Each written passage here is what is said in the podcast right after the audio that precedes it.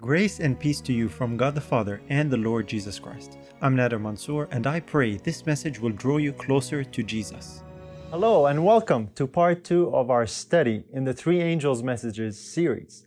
In part one, we looked at the first angel's message. We looked at who it is that we are to worship when the message says, Fear God, give glory to Him, and worship Him. We saw that the issue in the last days is over worship, and the identity of who we worship is vital. And we found that the identity that we are called upon to worship and honor, that person spoken of in the first angel's message, is none other than the Father, the only true and living God. We also saw the only way to come to the Father. That's through His Son, Jesus Christ our Lord. And we saw why Jesus Christ is the only one in the whole universe who holds that unique position of being the only way to the Father. And that's because He is the only begotten Son. And we saw what that entails. In part two of our study today, entitled Unmasking the God of Babylon, we're going to go a little deeper into these aspects. We're going to look at the second angel's message, and we're going to focus particularly on how we can have a relationship with God, even though we cannot see Him physically. And then we're going to see the deception that Satan has prepared for the world in the last days and we're going to unmask that deception that deals with the identity of who we are to worship. Let's start our study and let's go into the scriptures, our textbook, where we will find all the answers for our questions that we are looking at. You remember last time in our study, we looked at a verse in the book of Philippians, chapter 2. Let's look at that verse again because here we come to an aspect that is vital for our understanding in order to come to God in true worship as Jesus said, that the true worshippers will worship the Father in spirit and in truth. We want to look at what God has revealed to us about how He communicates and has a relationship with us, even though we cannot see Him. Let's look at Philippians chapter 2 and verse 6. The Bible says, speaking of Christ, who being in the form of God, thought it not robbery to be equal with God. Here we see a very interesting revelation in this text. Last time we looked at this text, we saw that it talked about the equality of Christ with God. But here we want to notice something else. It tells us that Christ was in the form of God. This means that God has a form and Christ is in the same form. Well, that's an interesting aspect that not many people think about when it comes to God. Does God really have a form? You know, when I was studying nursing, we had to do a subject that is called anatomy and physiology. In anatomy and physiology, we had to study the makeup and the structure of the human system. We studied the organs, we studied the different parts that make up the human body and how they worked and related to each other.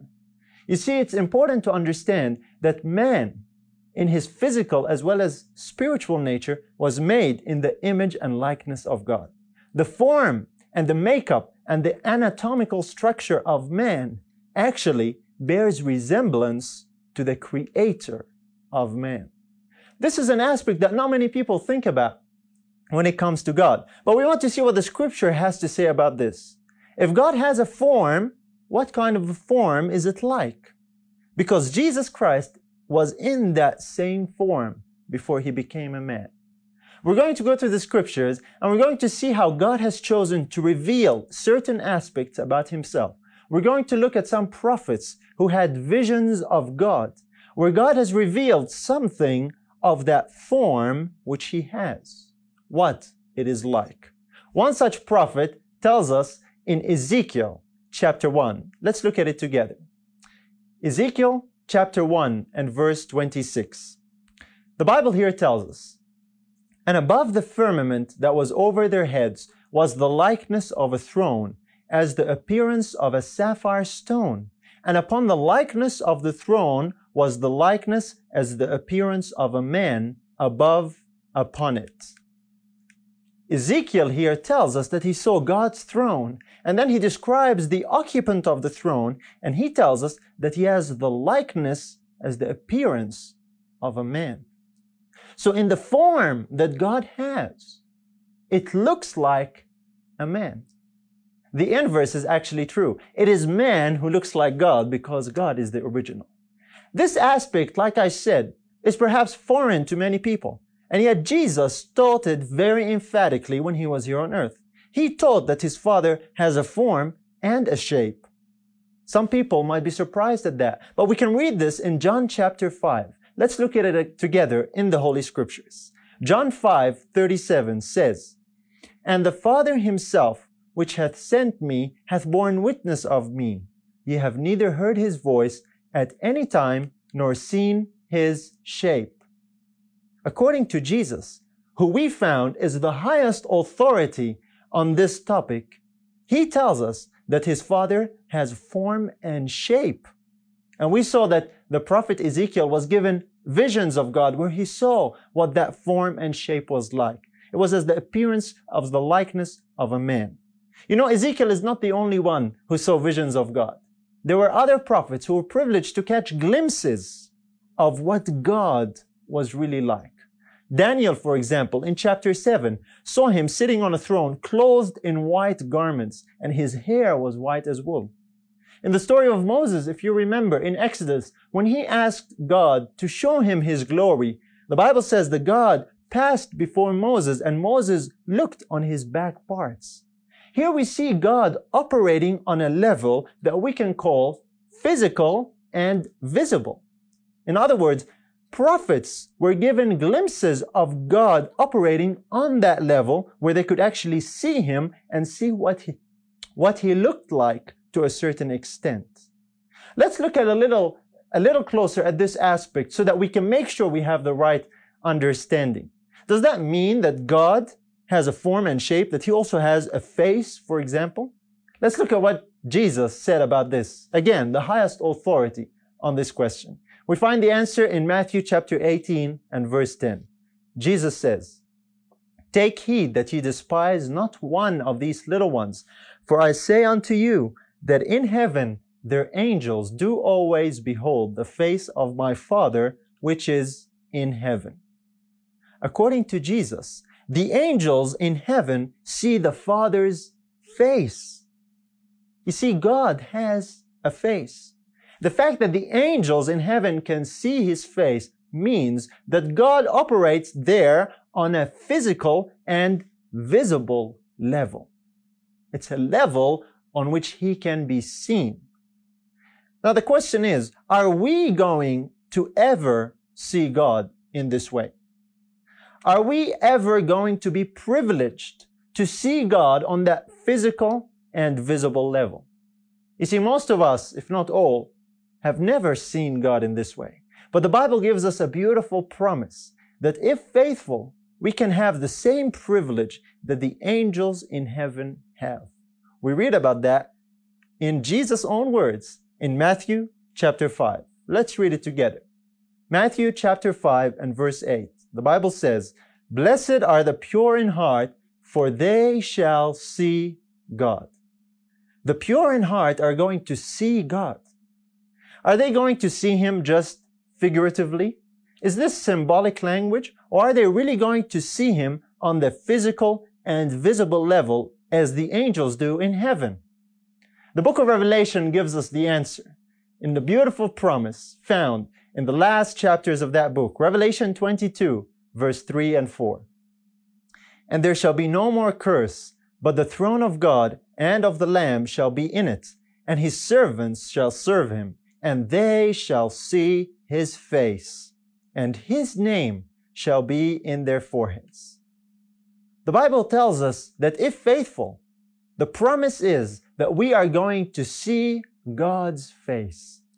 You see, friends, God is a real being. He has real form and shape. He has a face that one day, if faithful, we are going to have the privilege of beholding His face. This is an important aspect to understand about God. A lot of people conceive of God as devoid of any form and shape and any substance. And this is contrary to the teachings of the scriptures. Jesus taught us very plainly, and he has revealed to us this information. Not only that, but God himself has revealed to the prophets visions and glimpses of himself operating on that physical and visible level because he is a real being. We want to look at another aspect now that will help us understand how we, who have never seen God on this physical and visible level, can still have a relationship with Him. Is God only a physical being? Is God only limited to that aspect? The answer is no. We know this because Jesus revealed that fact to us. Let's read his explanation in John chapter 4 in the story of the woman at the well. John chapter 4 verse 24, the Bible says, God is a spirit, and they that worship him must worship him in spirit and in truth. According to Jesus, the Father, God, is not just a physical being who has form and shape, but he is also spirit. The Bible tells us God is spirit. In other words, friends, God can operate on another level different to the physical and visible level. It's a spiritual level. It's a level which we can call the spiritual and invisible level. And this is precisely the importance of understanding the identity of God and how God can operate on a level that we cannot see Him, which is how we can have a relationship with Him.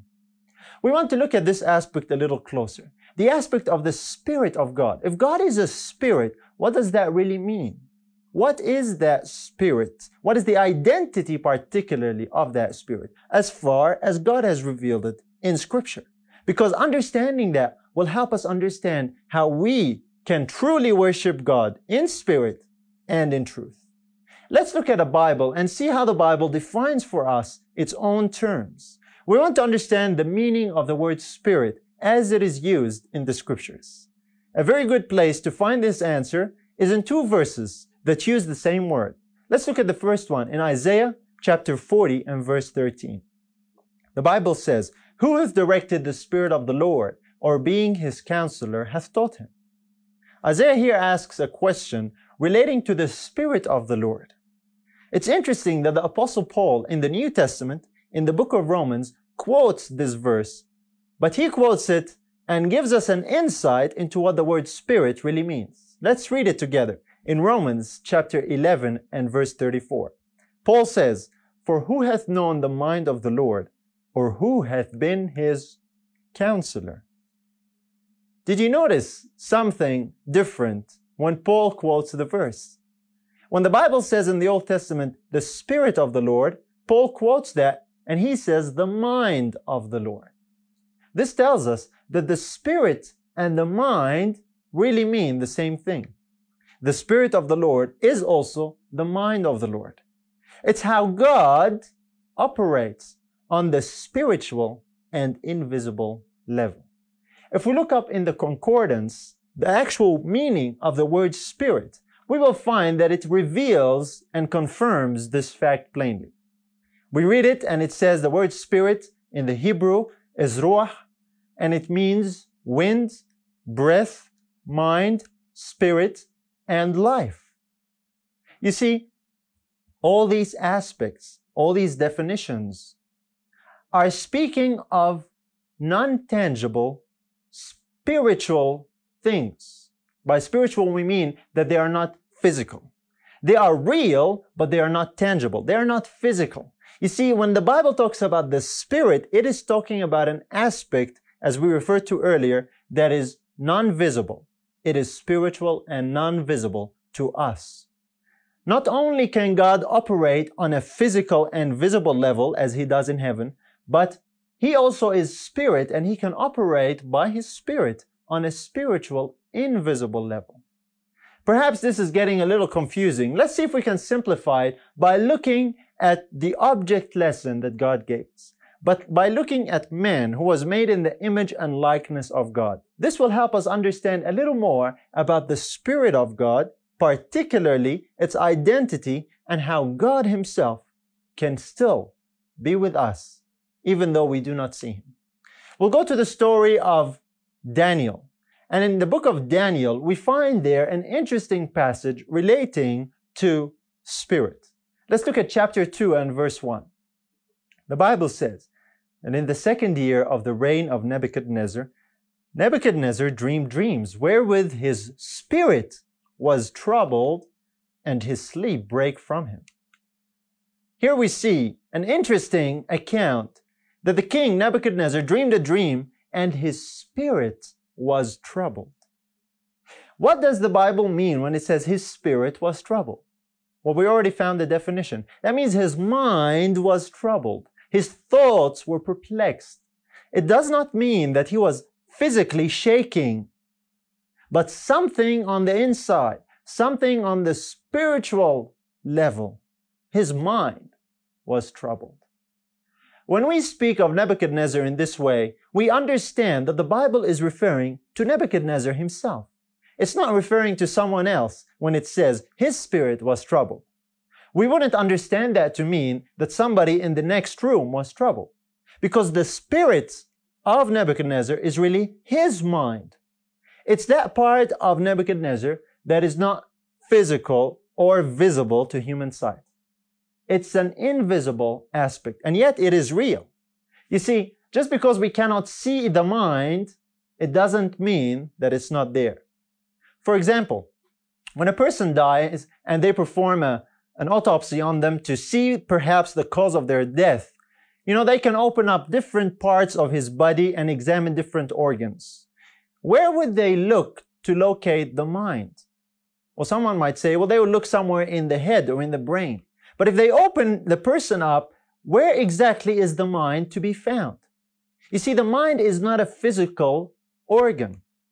The mind is a spiritual aspect that dwells in the brain. That is a physical organ. But the mind is that part of man that is spiritual, that is invisible. But just because it's invisible doesn't mean it's not real. It is just as real, and we know that. This is important to understand because man was made in the image and likeness of God. Paul draws an analogy that will help us understand a little better what the Bible means when it talks about the Spirit of God. Let's read it together in 1 Corinthians chapter 2 and verse 11. The Bible says, For what man knoweth the things of a man, save the Spirit of man, which is in him? Even so, the things of God knoweth no man, but the Spirit of God. Here, Paul is drawing an analogy, a comparison between man and his spirit and God and his spirit. And he says that these two are similar. He uses the connecting words, even so, or in like manner, or in the same way. We saw that the relationship between man and his spirit is that of an intimate and close one. That is, the spirit of man is really his own mind, it's his character. It's that part of man that is invisible that constitutes his real personality. Paul says, even so, or in the same way, is the relationship between God and his spirit. You see, friends, that means that the spirit of God is really none other than the mind of God. It is not somebody different to him. It is that part or aspect of God by which he operates on a spiritual and invisible level. It's called the Spirit of God because God himself is a spirit. We want to look a little closer at that because this will help us understand how God can be dwelling and sitting on his throne in heaven and still be with us here today without having to send someone different to him. He himself is able to be with us. Let's look how the Bible defines and explains this aspect a little further for us. We go to the book of Psalms in the Old Testament and we find what the Bible says in chapter 139 and verse 7. David says, Whither shall I go from thy spirit, or whither shall I flee from thy presence? According to the inspired King David, he saw that God's Spirit is equal to God's presence. This is common usage in the Hebrew form of writing, particularly in the Psalms, where he would say the same thing in different words. David says, Whither shall I flee from thy spirit, or whither shall I go from thy presence? You see, the Spirit of God is the presence of God, not someone else. This is important because this helps us understand something. For example, When we pray, when we go to church or when we have a meeting, and when we ask God to be present with us, do we believe that God answers our prayers? The answer is yes. The very fact that we're praying them shows that we believe God hears and answers. Now, when we ask for God's presence, how many of us can actually see God on the physical and visible level as being present in the meeting? Probably no one. And yet we believe that He is present. Well, how is He present? The answer is He is present by His Spirit. You see, God can operate and function on a level that is different to the physical and visible. God comes and is present by His Spirit, which is He Himself on the spiritual, invisible level. It's called the presence of God. And just because we cannot see it, just because we cannot feel it, does not mean that it's not real. David expands on this a little further and gives us a clearer definition of what God's presence is referred to in the scriptures as. In Psalm 51, that wonderful repentance prayer, let's read it together. Psalm 51 and verse 11, the Bible says, Cast me not away from thy presence, and take not thy Holy Spirit from me. What a wonderful description. Here the Bible makes it very clear that the presence of God, when God is present on that spiritual, invisible level, it is called in the scriptures the Holy Spirit. This is what the identity of the Holy Spirit is. It is actually the very presence of God Himself not someone else, as we saw very clearly in the story of Nebuchadnezzar. We're going to look at that story a little closer because in that story is also revealed the deception that Satan has prepared for God's people and the world in the last days. But it's important to keep that point in mind. The name for the presence of God on the spiritual, invisible level in the scriptures is the Holy Spirit. You see, this is how we can have a relationship with God even though we cannot see him, because God himself is still able to be present with us. This is a beautiful truth that can help us understand how we can worship God in spirit and in truth. You see, friends, confusion over this point has resulted in people not knowing exactly where to direct their worship. And so as a result, you find people that worship God, but they also worship the Holy Spirit thinking that it is someone else. And yet the scriptures makes it clear that the Holy Spirit is very, the very presence of God himself. Let's look at how this is further clarified as we look at where the Holy Spirit comes from. This will confirm our findings. We find the answer in John chapter 15, verse 26.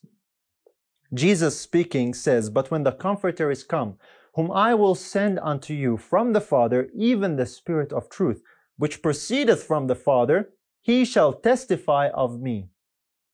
According to Jesus, the Holy Spirit proceeds from the Father. It comes from the Father because it's his very own mind. It's his own character. It's his actual personality. Not physically, because God is spirit.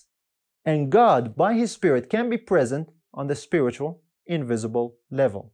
As we believe he is in our gatherings, in our Bible studies, and in our church services. But where else does the Holy Spirit come from? We saw in our study last time that the Son of God, because of his divine inheritance, has inherited from the Father all things. Let's see how the Bible explains to us the Holy Spirit comes, because Jesus says that he is the only way to the Father. And the Bible also says that Christ is the only mediator between us and God. A mediator is a go-between, is somebody who connects two parties. Christ is in that position. Now notice how the Bible tells us that the Holy Spirit comes from somewhere that is very significant with regards to Christ Jesus. Let's read the text in John chapter 20, verse 22. Jesus speaking, and when he had said this, he breathed on them and saith unto them, Receive ye the Holy Spirit. Where did the Holy Spirit come from here? It came from Jesus. He breathed on the disciples and said, Receive ye the Holy Spirit. Once again, this illustrates the invisible and spiritual aspect of the Spirit of God. The breath is the substance of life. The breath is an invisible, non tangible aspect. And in breathing on his disciples, Christ was imparting to them his life or his spirit, which is the Holy Spirit, which he has by inheritance from the Father, who is the living and true God. You see, the Spirit proceeds from the Father through the Son to us. That's why when we have the Spirit, when we have the presence of God, we really are possessing and having the presence of the Father and the Son. Not physically or tangibly, but by the Spirit, the Holy Spirit. That's really who the Holy Spirit is. Now, some people, in looking at this aspect, might get confused.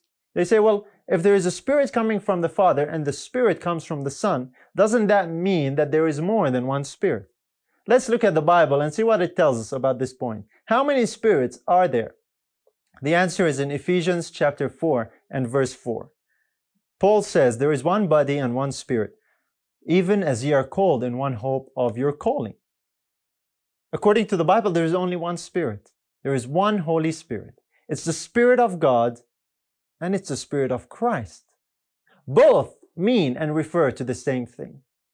This might sound strange to you, but that's exactly what the Bible teaches. Let's look at Romans chapter 8 and see how Paul emphasizes this point that the Spirit of God and the Spirit of Christ is really the same thing. It is the Spirit, the Holy Spirit.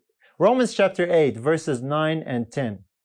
It says, But ye are not in the flesh, but in the Spirit, if so be that the Spirit of God dwell in you.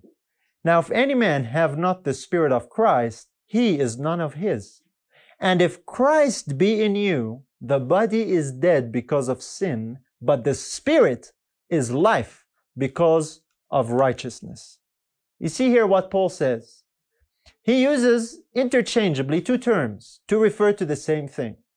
At the beginning, he says the Spirit of God, and then he says the Spirit of Christ.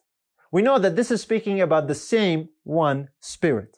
And then he clarifies for us the identity of the Spirit. He says, and if Christ be in you. You see, friends, when we have the Spirit of God in us, when we have the Spirit of Christ in us, we really have Christ in us. That's how we can have a relationship with God because only Christ is the way, the truth, and the life. And no man comes to the Father but by him. And Christ can operate in this manner because he, like the Father, can operate on a spiritual, invisible level. It's called the Spirit of God and the Spirit of Christ. That's how Christ Jesus dwells in our hearts. This is a beautiful truth, and Christ Himself confirms this fact that when we receive the Holy Spirit, we are really partaking and receiving of the Father and the Son, not someone else. Notice how Jesus elaborated on this in John chapter 14 and verse 23. Jesus answered and said unto him, If a man love me, he will keep my words, and my Father will love him, and we will come unto him and make our abode with him. Did you catch that? Jesus says, We, referring to the Father and Himself. When we receive the Spirit, when we have the words of Jesus and love His words and keep them in our hearts, we are actually receiving the Father and the Son. It's the presence of the Father and the Son. Not physically, but on the spiritual, invisible level. That is what the Holy Spirit is. And that is how we can have communion and fellowship with the same God who is sitting on the throne while we are here on earth.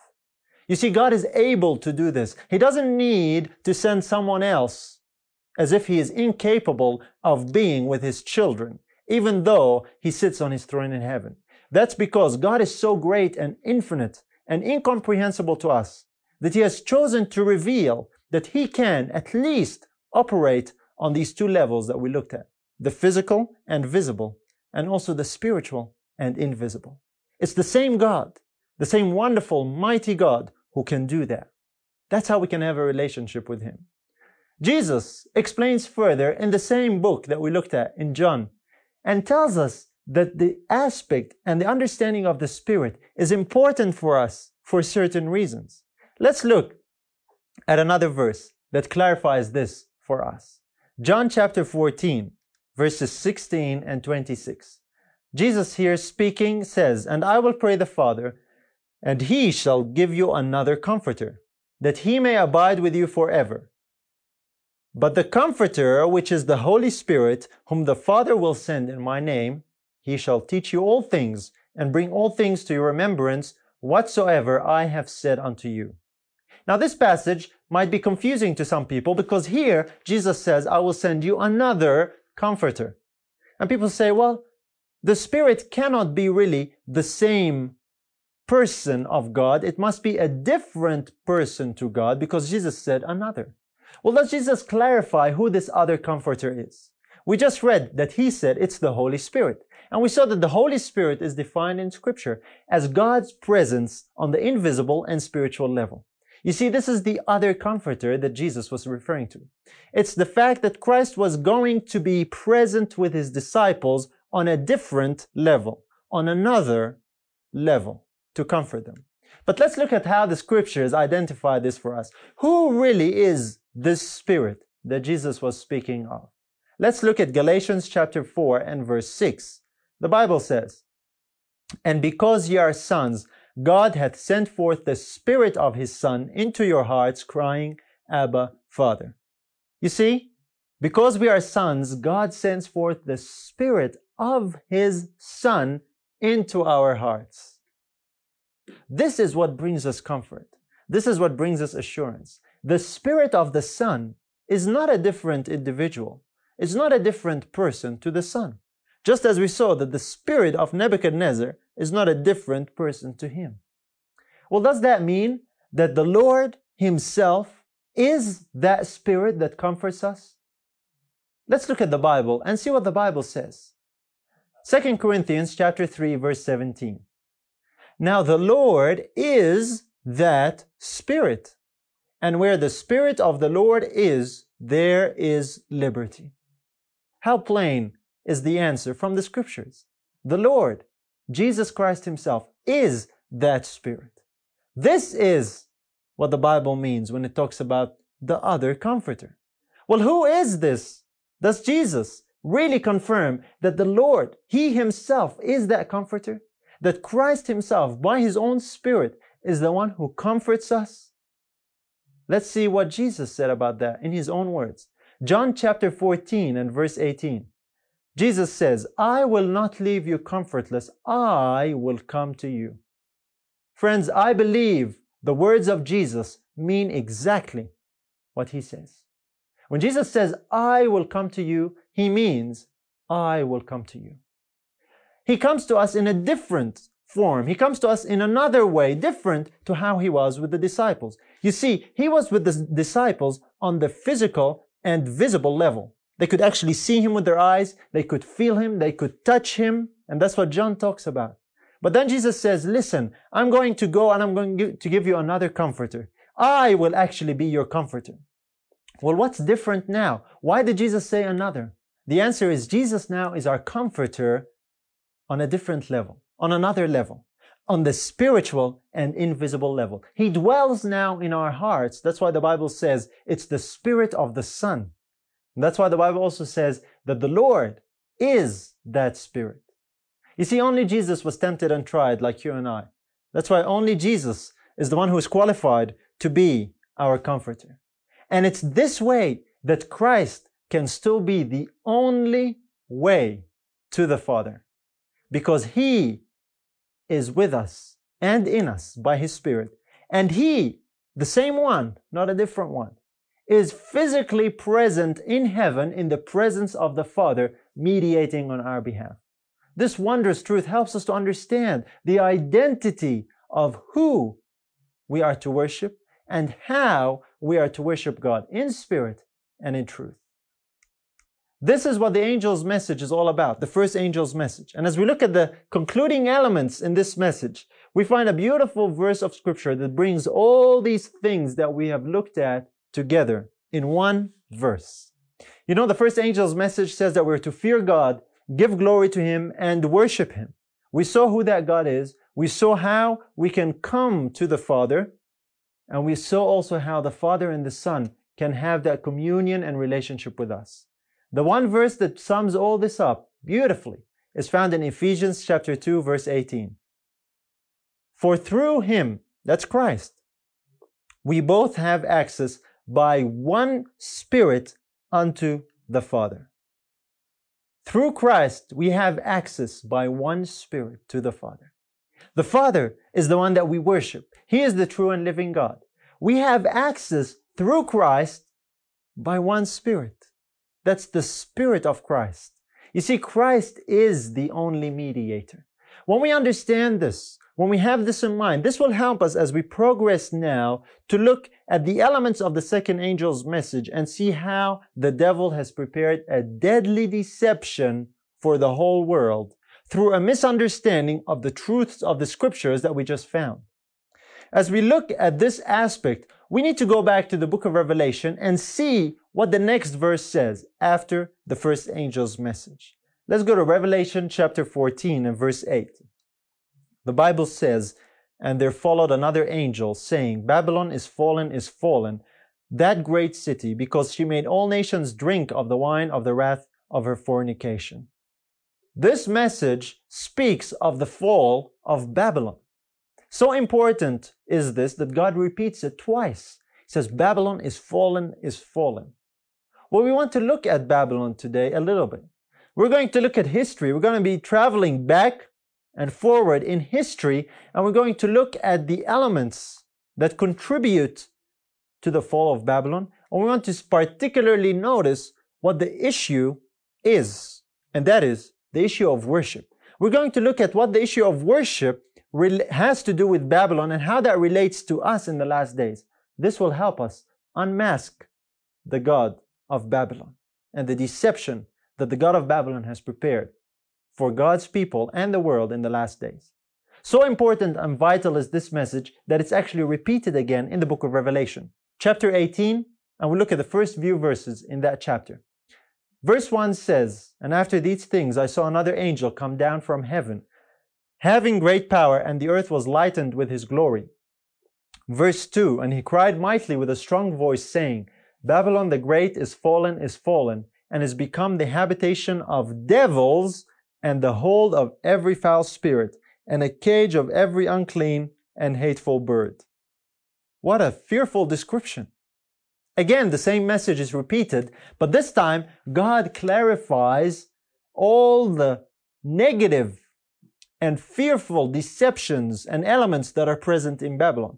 He says it's become the hold of every foul spirit. It's the habitation of devils. This is a very, very serious charge. Why is Babylon the habitation of devils? And how is the devil operating through Babylon to deceive the world? This is what we're going to uncover shortly. In order for us to understand what the Bible means, in order for us to get a comprehension, we need to go back in history.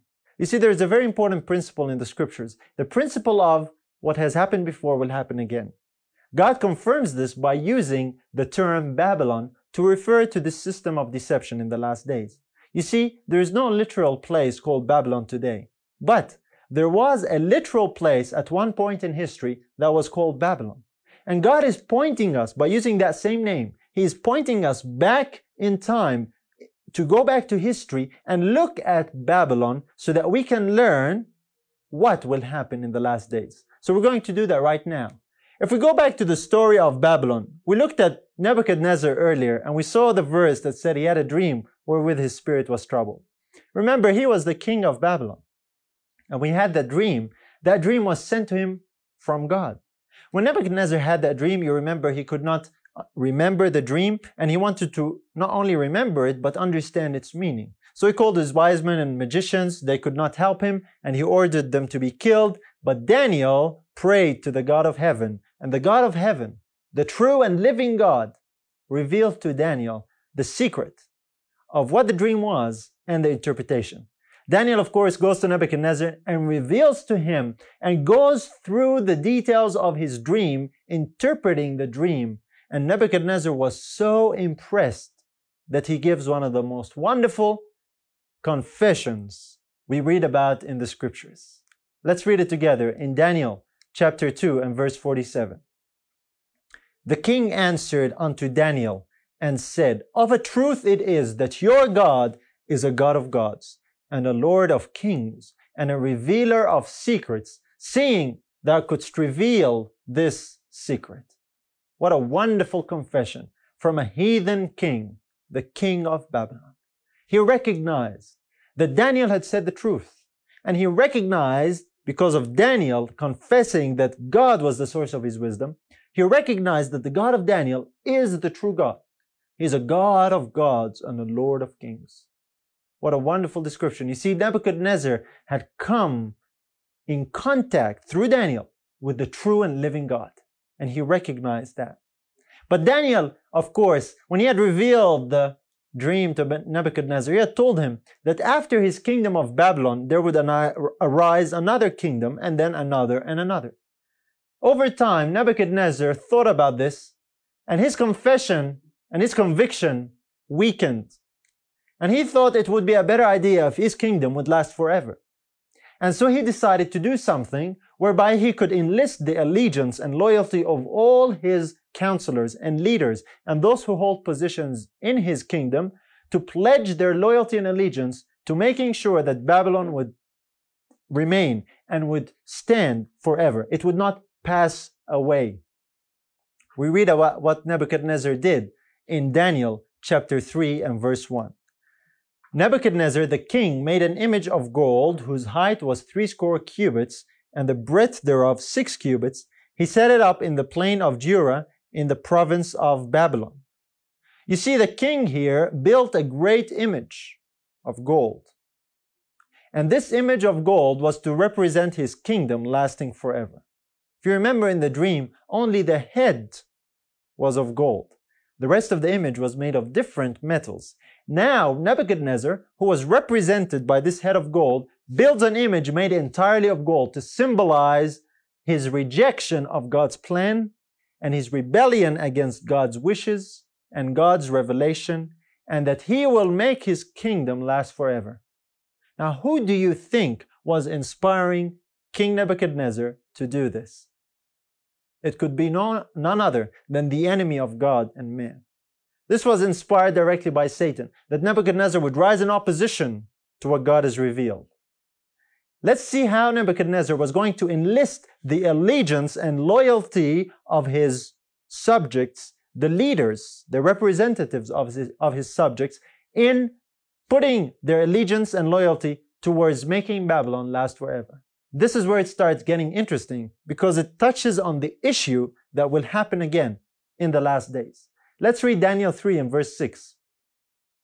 And whoso falleth not down and worshippeth shall the same hour be cast into the midst of a burning, fiery furnace. What a fearful law the king made. It's a law that deals with worship. You see, the issue right then and there in Babylon was an issue that relates to worship. You see, the loyalty and the allegiance of all the people in their representatives was going to be portrayed by an act of worship. An act of worship that was strengthened by a law that the king made.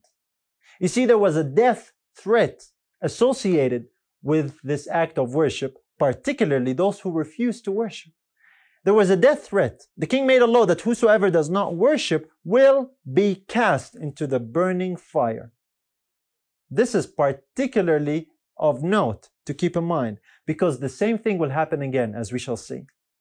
See what we're doing here, friends, is we're looking at the literal story of Babylon and what actually happened there. And from that literal story of Babylon, we are gaining lessons that will help us understand the spiritual application in the last days there is a strong link between the literal and the spiritual. And we see that in the story of Babylon.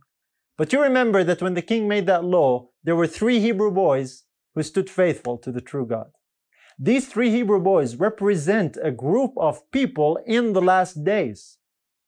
We're going to look at that group of people because the three Hebrew boys refused to worship the gods of Babylon. You see, allegiance and worship to the image that King Nebuchadnezzar had set up meant allegiance and worship to the power that inspired the king to set the image up.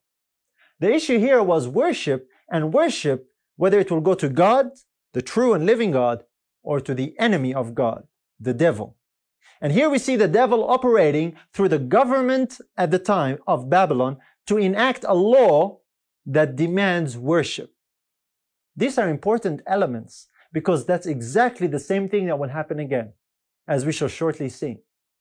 And these three Hebrew boys refused to go along with the king's plan. We read of their declaration, their beautiful confession in Daniel chapter 3 verse 18. They said, But if it not, be it known unto thee, O king, that we will not serve thy gods, nor worship the golden image which thou hast set up. These faithful Hebrew boys publicly and fearlessly declared that their allegiance, their loyalty, and their worship only goes to the true God of heaven. You see, the king's law was violating the liberty and freedom of conscience. It was touching on an area that belonged only to God. And the Hebrew boys recognized this and they said, We only serve and worship not your gods, but the God of heaven, even if that means the loss of our lives. You see, friends, this story has vital elements for us to understand so that we can comprehend what will happen in the last days. We see that the story of Babylon involved the issue of worship and worship that was going to go to the gods of Babylon or the true God. And this issue was enforced by law. Now let's go back to the book of Revelation. We've just finished looking at the literal story. Let's go now to the book of Revelation and see how the same elements are going to happen on a worldwide scale. Let's go to Revelation 13 verses 2 to 4. Revelation 13, verse 2 to 4 says, And the beast which I saw was like unto a leopard, and his feet were as the feet of a bear, and his mouth as the mouth of a lion. And the dragon gave him his power and his seat and great authority. And I saw one of his heads as it were wounded to death, and his deadly wound was healed, and all the world wondered after the beast. Let's pause here for a minute. It tells us of this power called the beast power that receives from the dragon power and great authority. So much so that its influence and effect reaches the whole world. Just like the proclamation of Nebuchadnezzar went throughout his whole kingdom, the power and authority of this beast affects the whole world so that the whole world wanders after the beast. But let's keep reading and see particularly what the issue is really all about. Verse 4 And they worshipped the dragon, which gave power unto the beast, and they worshipped the beast, saying, Who is like unto the beast? Who is able to make war with him? See the issue, friends? This worldwide deception has to do with worship, particularly worship that goes to the dragon. The whole world will be deceived into following and wandering after the beast, and they will be deceived into worshiping not the true God, but the dragon. Well, who is this dragon? The Bible tells us plainly who this dragon is. Revelation chapter 12, verse 9. And the great dragon was cast out, that old serpent called the devil and Satan, which deceiveth the whole world. You see, the dragon is none other than Satan. It's the devil. And his purpose is to deceive the whole world. This is an important point. You see, Satan cannot gain the worship of the people of the world openly because many people would not be interested in doing that. So he uses a deception. He uses a very clever deception whereby he can gain the worship of the whole world. This is vital. And this is why God sends a message in the first angel's message so that everybody would know who the true God is, that they might worship him and avoid the deception of Satan. This is really what this whole series is all about. We want to uncover this deception of Satan. Having looked at the true, we want to see how is it that he will accomplish his purposes. Let's keep reading in the book of Revelation and see how else this point is of vital importance in the same way as it was in Babylon. Let's look at Revelation 13 and verse 15. It says, And he had power to give life unto the image of the beast, that the image of the beast should both speak and cause that as many as would not worship the image of the beast should be killed. Do you notice a similar aspect here? There is a death sentence attached to this issue of worship that is a worldwide issue in the last days. You see why we looked at the story of Babylon? You see why God uses names of things and places that happened in the past to give us insight to what, as to what will happen in the future. So in the last days, the devil is going to be worshipped through a deception that will captivate the whole world and there will be a death sentence attached to that deception. These are momentous issues because this is the very thing that is happening around us in the world right now. We want to uncover what that really means. So important and so vital is this truth. So important and vital is this aspect that God has given to us time and again different descriptions of the same power that the devil will use to deceive the whole world. You see, when something is important in the scripture, God repeats it more than once. This issue is so important. This issue is a salvational issue. This is a life and death issue that God identifies for us this system and this power that the devil will use and utilize to deceive the whole world. We read about it in Revelation 13 as the first beast. Let's read another description of the same power in Revelation 17 and the first few verses of that chapter.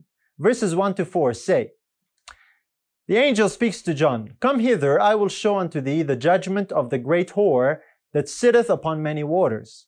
So he carried me away in the spirit into the wilderness, and I saw a woman sit upon a scarlet colored beast, full of names of blasphemy, having seven heads and ten horns.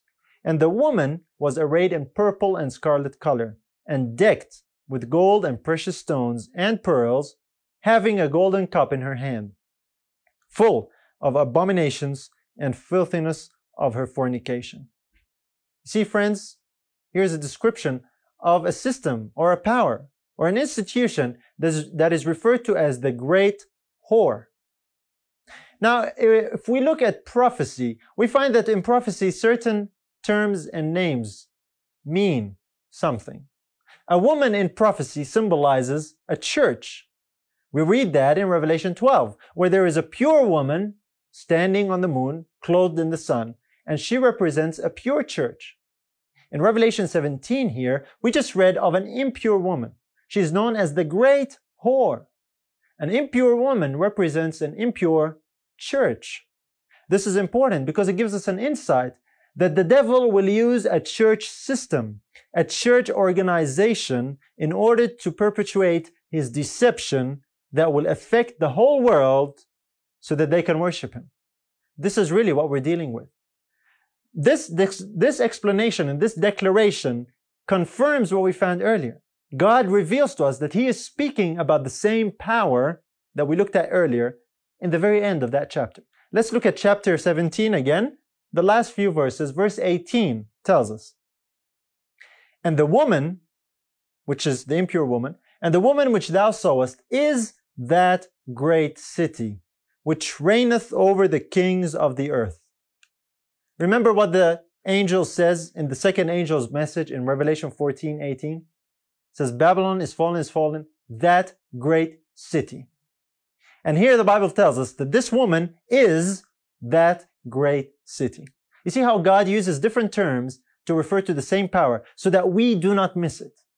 What a loving, wonderful God we have. He gives us information in different ways and different means so that none need to be deceived by this demonic, deceptive power that will captivate and deceive the whole world. Not only in the book of Revelation, but there are other places where God, through his inspired messengers, refers to the same power under a different name. And notice as we read this description, this power will deny and attack the truth that the first angel's message establishes the truth about the Father and the Son. Let's read the description that is perhaps the most well known in the world today. We find it in the gospel in the book, the epistle of John, 1 John chapter 2 and verse 22. It says, Who is a liar but he that denieth that Jesus is the Christ? He is Antichrist, that denieth the Father and the Son. This description, or this power, is now described as the Antichrist. It's the same system. This Antichrist power denies the Father and the Son. Satan, through the system, is working a deception that will fool people to the point of denying the Father and the Son. Well, how is this possible? Does any church even deny the Father and the Son? What does that really mean? This is what we want to find out. You see, God loves us so much, He has given us a number of descriptions. This power that we looked at comes under many titles in the scriptures. It comes under the title of Babylon the Great, the great whore, as we read about it in Revelation 17, the first beast in Revelation 13. It's also referred to as the little horn in Daniel 7, and John in his epistles refers to this power as the Antichrist. The question is, who is this power? What is this church system that the devil will use to deceive the whole world into worshiping him and how is he going to deny the truth about the Father and the Son to accomplish this worship? If you were blessed by this message, remember to subscribe and share it with others. We're available on Apple Podcasts, Spotify, and wherever you listen to podcasts. Your prayers and support are appreciated. May God richly bless you through His Son Jesus.